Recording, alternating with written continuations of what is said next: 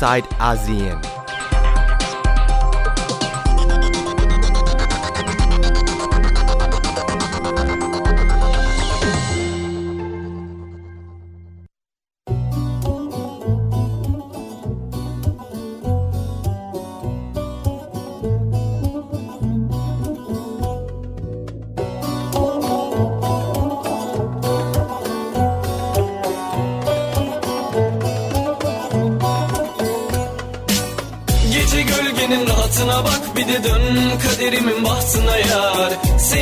Seni düşlerin anlayacak da dön memleketin haline bak. Aldı dünya çantasını gidiyor bıraktı bize fazlasını Bakmaz arkasına bir de gel tat kalbimin bombasını. Adaleti koyduk ortasına dön dedi döndük voltasına. Fakirin paradına bir yok ama zenginin meyvesini koy vodkasına. Hadi gönlümü vurdun da Söyle kim kimin umrunda. Yılan yatıyor koynunda Bir öpücük kondur boynundan. Biraz dur başucumda Kan ter kalmışım uçurumda. Azrail göz kırpsa Ecel bize kucak açsa. Biraz dur başucumda Kan ter kalmışım uçurumda. Azrail göz kırpsa Ecel bize kucak açsa.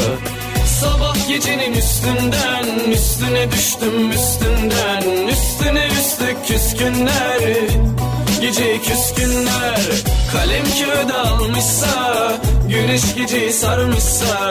Ölüm kapıda durmuşsa Ecel sonumuz olmuşsa. Gece gölgenin rahatına bak Bir de dön kaderimin bahtına bak yar. Seni düşlerin anlayacak da Dön memleketin haline bak Aldı dünya çantasını gidiyor bıraktı bize fazlasını. Dönüp bakmaz arkasına bir de gel tat kalbimin bombasını. Adaleti koyduk ortasına dön deli döndük voltasına. Fakirin paradan haberi yok ama zenginin meyvesini koy vodkasına. Hadi gönlümü vurdun da söyle kim kimin umrunda? Yılan yatıyor koynunda. Bir öpücük kondur boynundan. Biraz dur başucumda. Kan ter kalmışım uçurumda. Azrail göz kırpsa Ecel bize kucak açsa. Biraz dur başucumda. Kan ter kalmışım uçurumda. Azrail göz kırpsa Ecel bize kucak açsa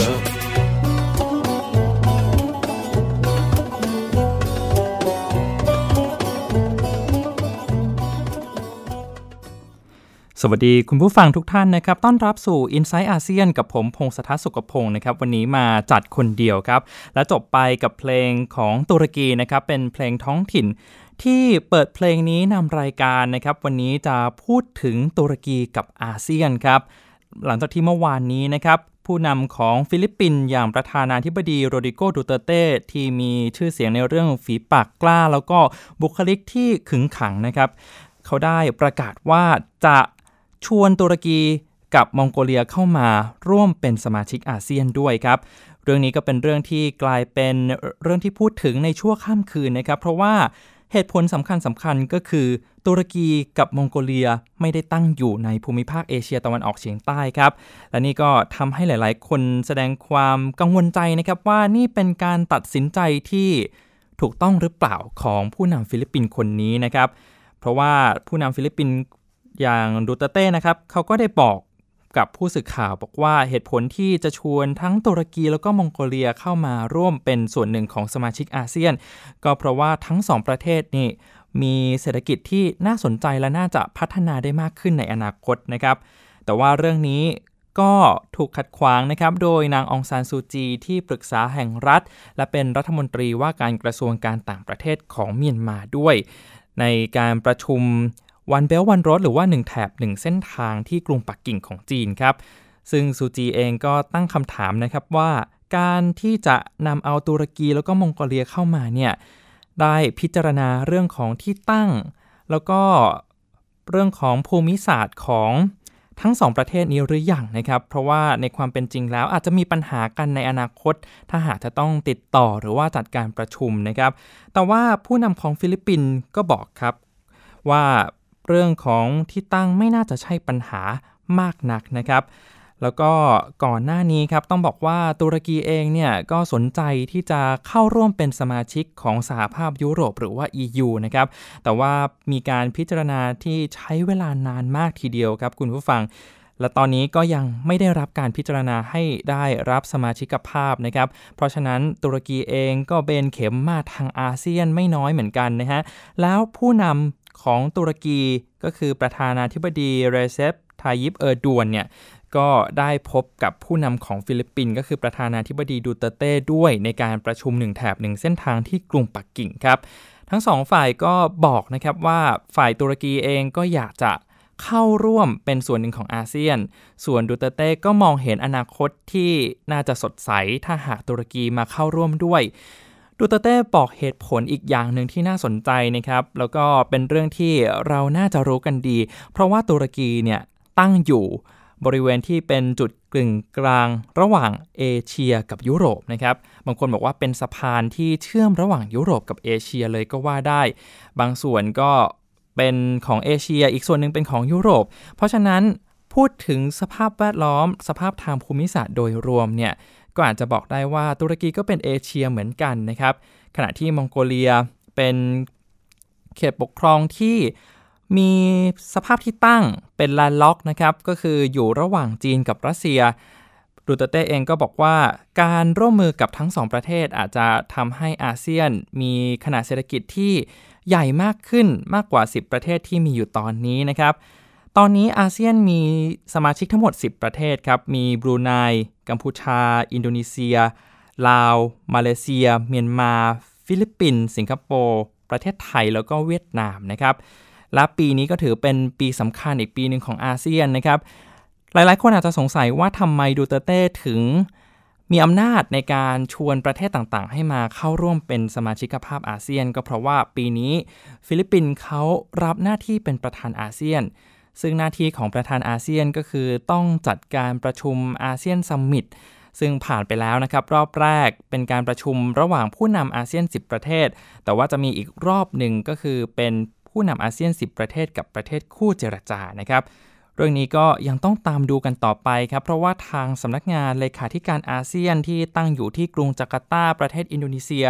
เขาก็ออกมาบอกนะครับว่าทั้งตุรกีแล้วก็มองโกเลียเนี่ยไม่เคยที่จะสมัคร เป็นสมาชิกอาเซียนเลย แล้วก็เรื่องนี้เป็นเรื่องที่ยังไม่เคยมีการพูดถึงบนโต๊ะของการประชุมครับ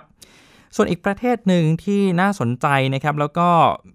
เป็นประเทศเขาเรียกว่าเป็นประเทศร่วมสังเกตการณ์ของอาเซียน นั่นก็คือตีมอร์ตะวันออกหรือว่า East Timor ครับ ตอนนี้ก็มีการพูดถึงนะครับหลาย ๆ ครั้งที่อาเซียนออกแถลงการณ์มาก็จะพูดถึง East Timor หรือว่าตีมอร์ตะวันออก ว่า จะเข้ามาเป็นสมาชิกอาเซียน แต่ตอนนี้ก็กำลังอยู่ระหว่างการพิจารณานะครับ และเมื่อพูดถึงองซานซูจีครับ อีกสิ่งหนึ่งที่จะพูดถึงไม่ได้ แล้วก็เป็นเรื่องที่เธอถูกวิพากษ์วิจารณ์อย่างหนักในช่วงหลังๆ มานี้ก็คือเรื่องของสิทธิมนุษยชน แล้วก็การปฏิบัติต่อชาวโรฮิงญาในรัฐยักษ์ไข่ของเมียนมานะครับ ล่าสุดครับ ประธานาธิบดีสีจิ้นผิงก็ใช้โอกาสในการ ประชุมหนึ่งแถบหนึ่งเส้นทางที่กรุงปักกิ่ง บอกกับซูจีบอกว่าจะสนับสนุนกระบวนการเจรจาสันติภาพของเมียนมา แล้วก็เรียกร้องให้ทางรัฐบาลเมียนมา แล้วก็กลุ่มคนโรฮิงญา ร่วมกันรักษาสันติภาพตามแนวชายแดนด้วยเอปฏิเสธไม่ได้นะครับว่าความรุนแรงที่เกิดขึ้นไม่ว่าจะรัฐบาลเมียนมากับกลุ่มชาวโรฮิงญาหรือว่า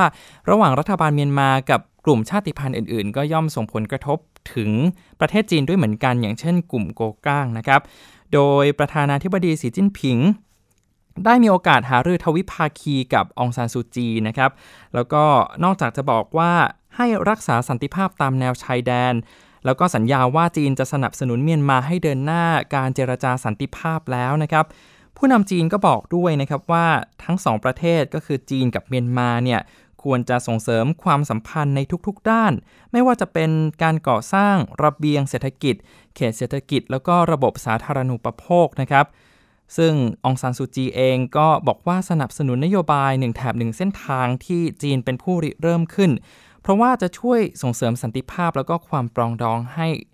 เกิดขึ้นในภูมิภาค นอกจากนี้ก็ยังช่วยให้เกิดความเจริญขึ้นในภูมิภาคด้วยนะครับ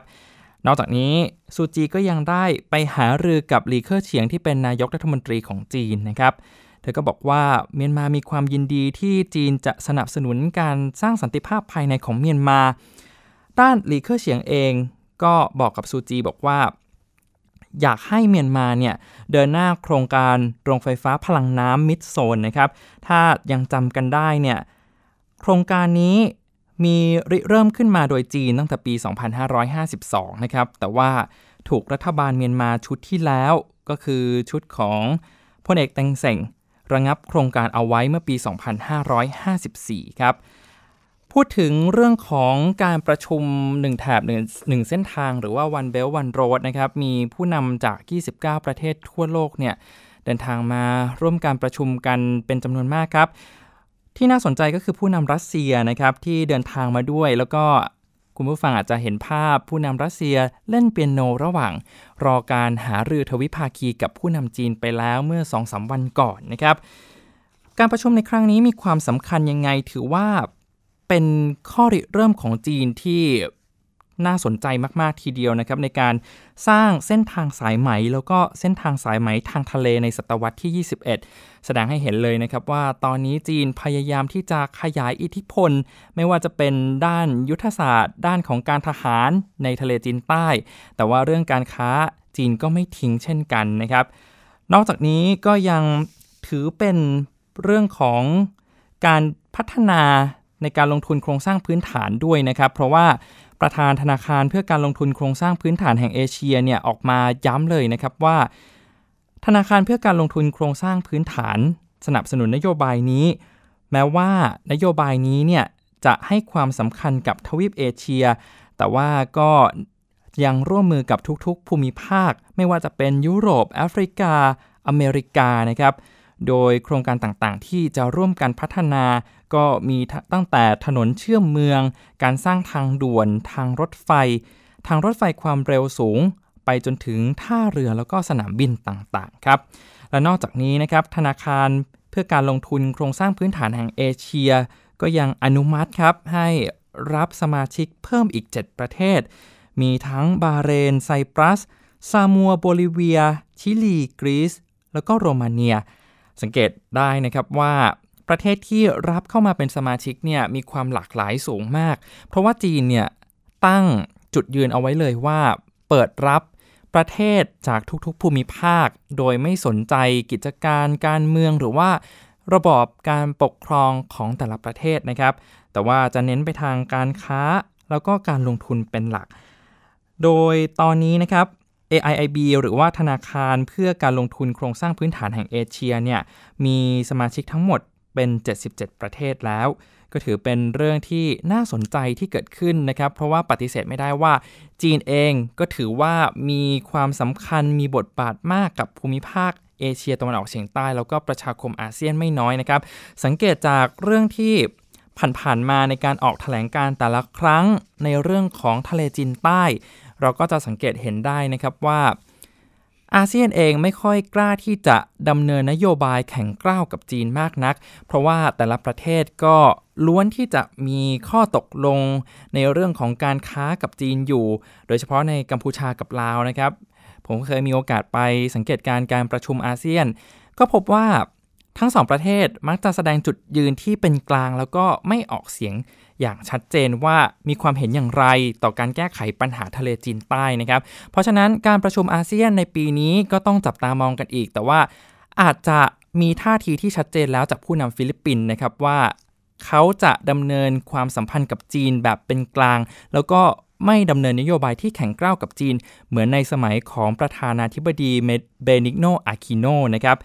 ช่วงนี้ไปพักกันก่อนครับ กลับมาพบกันช่วงต่อไปเป็นเรื่องของไวรัสเรียกค่าไถ่วานาคลายที่สร้างผลกระทบไปทั่วโลกครับ Inside ASEAN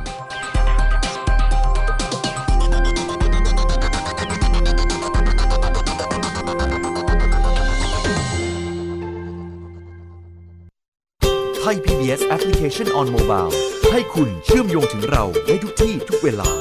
ได้สัมผัสติดตามเราทั้งข่าว รายการ รับชมรายการโทรทัศน์ และฟังรายการวิทยุที่คุณชื่นชอบ สดแบบออนไลน์สตรีมมิ่งชมรายการย้อนหลัง ข้อมูลกิจกรรมไทย PBS ร่วมเป็นนักข่าวพลเมือง รายงานข่าวกับเรา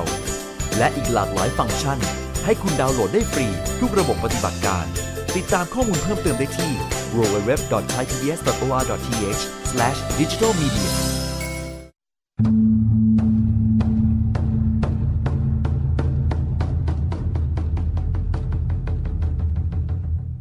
ทุกพื้นที่มีเรื่องราว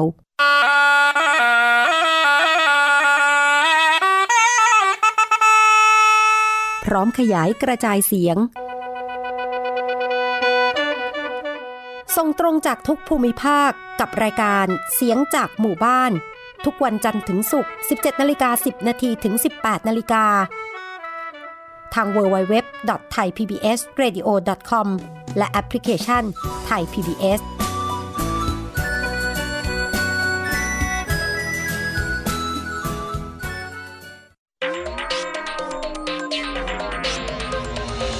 inside ASEAN.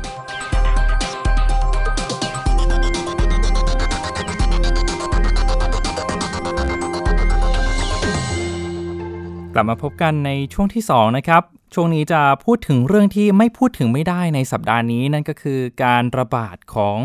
ไวรัสคอมพิวเตอร์เรียกค่าไถ่ WannaCry ครับ ซึ่งกระทบต่อเครื่องคอมพิวเตอร์ ระบบคอมพิวเตอร์มากกว่า 3 0 0 0 0 0 เครื่องใน 150 ประเทศทั่วโลกเลยนะครับ ไวรัสนี้ระบาดไปเมื่อวันศุกร์ที่ผ่านมาครับ โดยประเทศแรกๆ ที่ได้รับผลกระทบ ส่วนใหญ่ก็อยู่ในฝั่งตะวันตกนะครับ ไม่ว่าจะเป็นสหรัฐอเมริกา อย่างคอมพิวเตอร์ของบริษัทขนส่งอย่าง FedEx ก็ได้รับผลกระทบไป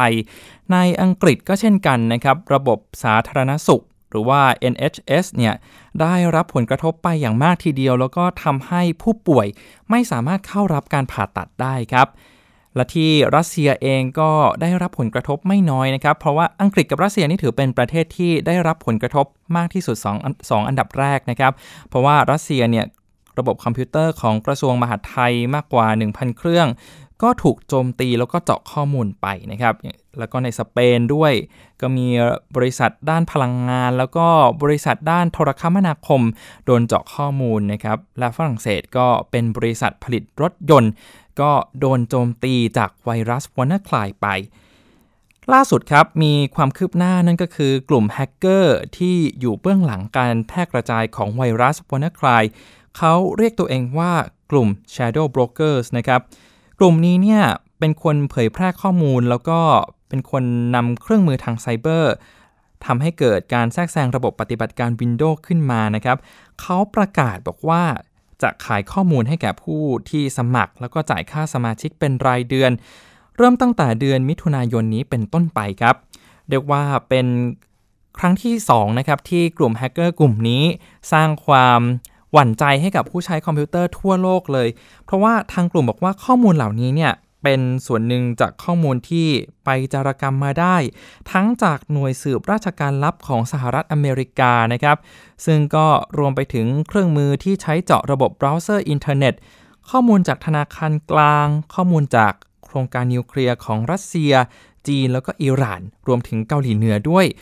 รวมถึงเครื่องมืออื่น ๆ ที่จะใช้เจาะระบบปฏิบัติการ Windows เวอร์ชันล่าสุดอย่าง Windows 10 นะครับ เพราะว่า อย่างที่อย่างที่ถ้าคุณผู้ฟังติดตามข่าวมานะครับ ก็จะทราบว่าบริษัท Microsoft เนี่ย ได้อัปเดต Windows ไปแล้ว เพื่อป้องกันการถูกโจมตีทางไซเบอร์โดยไวรัส WannaCry แต่ว่ากลุ่มนี้เขาก็ออกมาบอกว่าเขาเตรียมที่จะใช้ระบบปฏิบัติการเขาเตรียมที่จะเจาะระบบปฏิบัติการ Windows เวอร์ชันล่าสุดไปอีกนะครับ ซึ่งก็น่ากลัวทีเดียว โดยไวรัส WannaCry นะครับอย่างที่ผมบอกไปก็คือแพร่กระจายตั้งแต่เมื่อวันศุกร์ที่ผ่านมา แล้วก็ส่งผลกระทบต่อคอมพิวเตอร์มากกว่า 3 0 0 0 0 0 เครื่องทั่วโลก ในทวีปเอเชียครับอย่างในประเทศอินเดียหรือว่าอินโดนีเซีย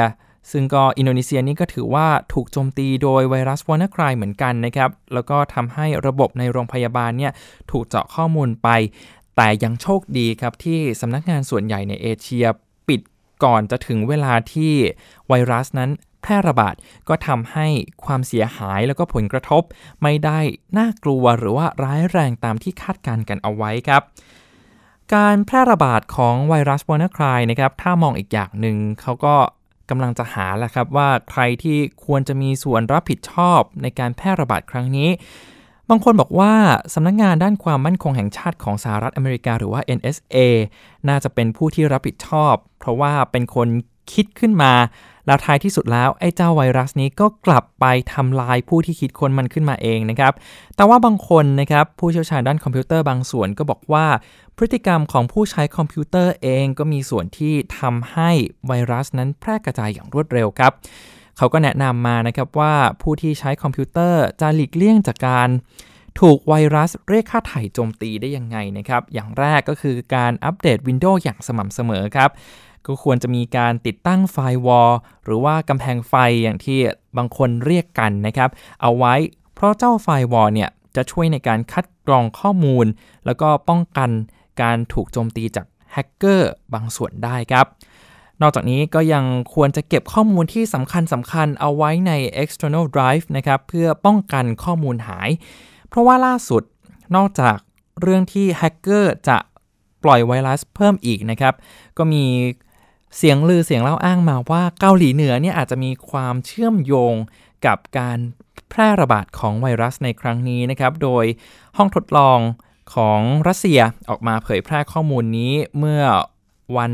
อังคารที่ผ่านมานะครับ บอกว่าพบรหัสบางอย่างในตัวไวรัสเวอร์ชันแรกที่ถูกปล่อยออกมา คล้ายกับกลุ่มแฮกเกอร์ที่มีเกาหลีเหนือคอยบงการอยู่เบื้องหลังนะครับ ซึ่งกลุ่มแฮกเกอร์กลุ่มนี้เรียกว่ากลุ่ม Lazarus ครับ เป็นกลุ่มที่เน้นการโจมตีในด้านสถาบันการเงินธนาคารต่างๆ เป็นหลัก มากกว่ากลุ่มแฮกเกอร์กลุ่มอื่นๆนะครับ ซึ่งก่อนหน้านี้กลุ่มแฮกเกอร์ที่ชื่อว่า Lazarus เนี่ยก็เคยโจมตี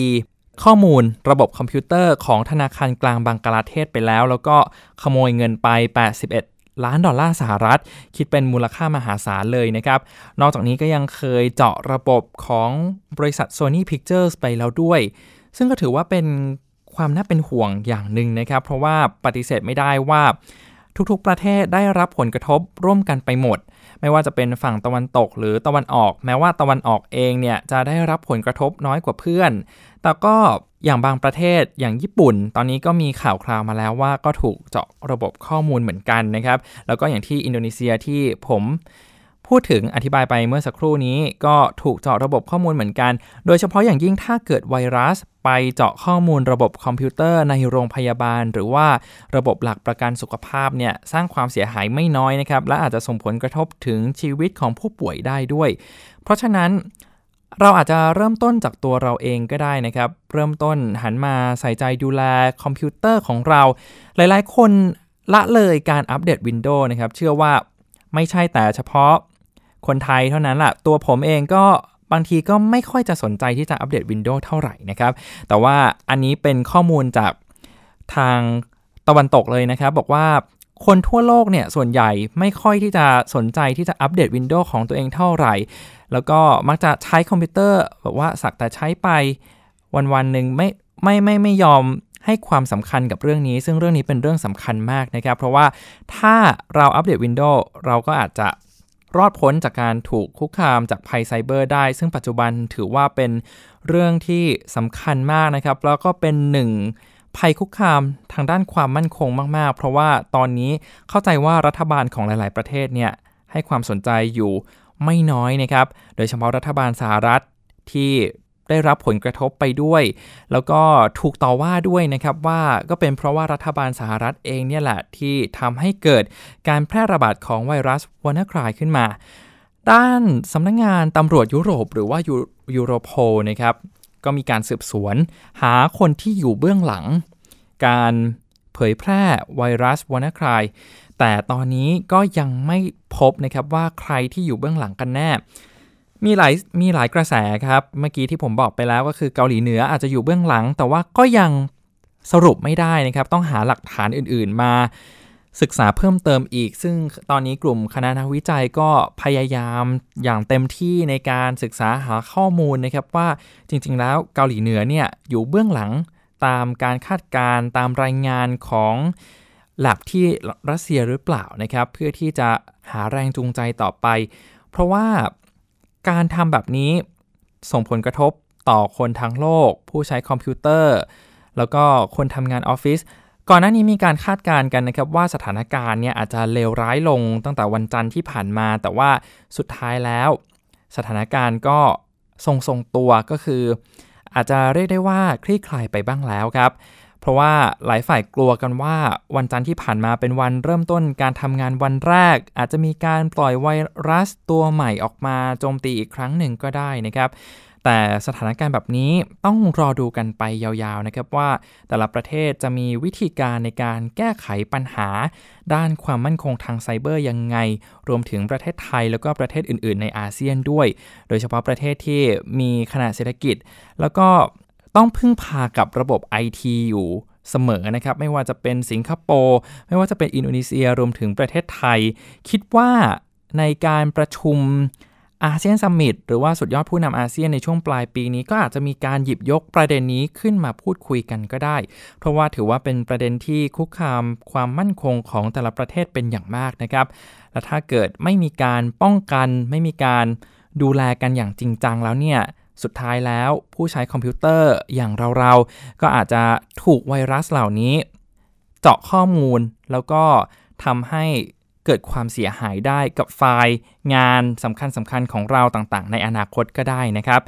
และนี่ก็คือเรื่องราวที่น่าสนใจในวันนี้นะครับ ใน Insight อาเซียนครับ วันนี้หมดเวลาแล้ว ผมพงศธรสุขพงศ์ลาไปก่อนสวัสดีครับ Inside ASEAN.